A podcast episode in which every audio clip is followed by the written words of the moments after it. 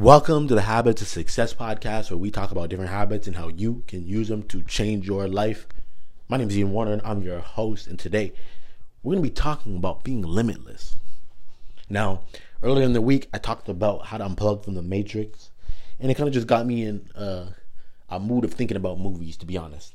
And another movie that I really, really enjoy is Limitless.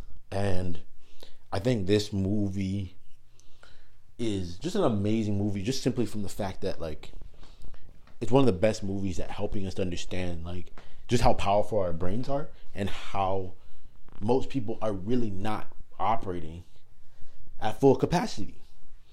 And you know, there's a there's a saying that goes, if you want to get something done, ask a busy person to do it. And uh, it's a it's funny because it's true. There's something about so like, even within my life, like I I, I work, I got my bill in business, I have three kids, I volunteer at my church. I do, uh, you know, I run a community group out of my church. I, I do a lot of different things, and one one thing I've learned from it is that the busier you get, the more you have to question your limits. The more you have to actually see, like, okay, what am I doing that doesn't really need to be done anymore? And it's not about being the busiest person. That's not what it is. It's just realizing, like, no, my capacity of what I think I'm capable of doing and what I'm actually capable of doing are two completely different things. I'm gonna say that again. My capabilities of what I think I can do and what I'm actually capable of doing are two different things. I always give this example of when you know, I was at Iowa State, and there's just one specific workout I can always think about where I was halfway through this workout, and I was like, "There's no way I'm getting through it. There's no way. It's not gonna happen." I'm telling myself this in my mind, but at the same time, I'm not a punk. I'm not gonna quit halfway through a workout. I'm just not wired like that. So I finished the workout, but at the end of it, I was just so amazed that like I really didn't think my body had more, and it did have more, and it did have more because my mind wasn't understanding what was actually true. And these are the same things you have to push back at. So I would say you go and watch that movie first of all. It's a good movie to just watch. And I think when you come out of it, it's not remember that's not about the pill. Like the pill is the shortcut in my eyes.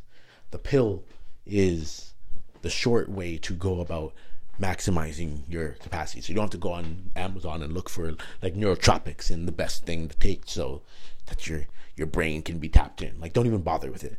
But what you should do and what you should take away from it is thinking about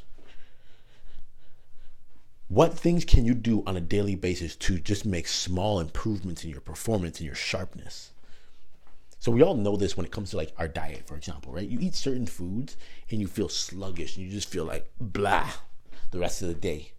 But there's other foods that make you feel light and springy and just um, so much more alert and ready to take action. Everybody knows this with their sleep. Like some people, you get like nine hours of sleep and you're like just dead, tired. You you get like seven hours and you're like sharp.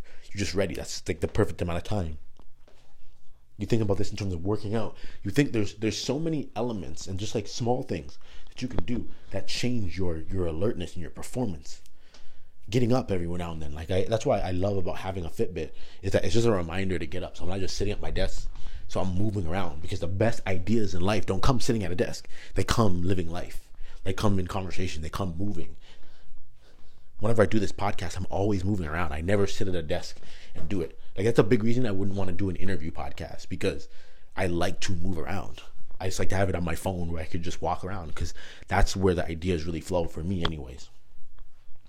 But it's thinking about like what's your perfect cocktail what's your perfect like and and this is the same thing like when i think about you know recovering from workouts when i would have hard workouts i had to think what was the perfect cocktail is it like hey after practice i need to make sure i stretch okay let me get an ice tub i think in the ice tub that night I'll foam roll, I'll do this, I'll do this, boom, boom, boom, boom, boom, stretch. I had like this, I had a cocktail of things that worked really well for me. And that's why like I can't tell you what yours is, but you have to figure out like what is your mix that that makes you feel limitless, that helps you to get the most out of your brain, that helps you to get the most out of your life. Because, like I said a couple of podcasts back, we we all get 24 hours. Everybody gets them. Everybody gets 20. If you're alive right now, you've gotten 24 hours multiple times. But the question is, what do you do with those 24 hours? And it should bother you that there's other people out there who have the same intelligence as you, the same IQ, same education level. They come from the same place as you, same skill set, and they're doing more with their 24 hours than you are. They're doing more. They're doing more. Why? What is it? What's the difference? So as you start to, to, to zone in on this, you start to dial in on, okay, what's my cocktail for success here? How much sleep do I need? How much do I need to be giving? How much love do I need? How much cuddle time do I need? How, what do I need to be eating? When do I need to be eating? How much water do I need to be drinking? How do I need to be working out? And you start adding up all these things. Before you know it, you're operating at a level where you look back and you're able to just do more. And people come to you with more opportunities. They come to you with more things because they're like, this guy, this guy, he will do it. This guy will get it done. And that's amazing. That's an amazing thing. Don't sleep on that. Um, do not sleep on that because if there's one thing about that movie that it really helped me to see, like even from a standpoint of like learning, like really thinking through how can I learn stuff faster. Like that's not something that even in school that we were ever pushed to do, right? Because every kid is just given the set amount of time where it's like, hey, we're gonna start learning this concept, then we're gonna have a test at this point, and everybody takes the same amount of time. But no teacher ever comes to you and says, well, what can you do to learn all this information in a week? What can you learn it in 10 hours? What would you have to do? Not saying that it would be possible to learn in 10 hours, but to push yourself to try, that's what it's about. That's how you find what your, where your limits are at. And so then when you start pushing yourself with the learning, the more you can learn things quicker, the more you can get in your brain and the more you can start acting on and just making it a part of who you are. But the only way you get there is by pushing, experimenting, challenging yourself, and trying. That's it. You don't do those things, then you're you're never gonna make it happen. You're never gonna get there. So make sure that if you if you enjoy this podcast, make sure you go, you leave a review on Apple Podcast, show them some love. If there's someone that you know that would enjoy this, then share this podcast. It's free. It's not going to cost you anything to do it. It's going to be a great help to us. I'm out, y'all. Y'all be easy.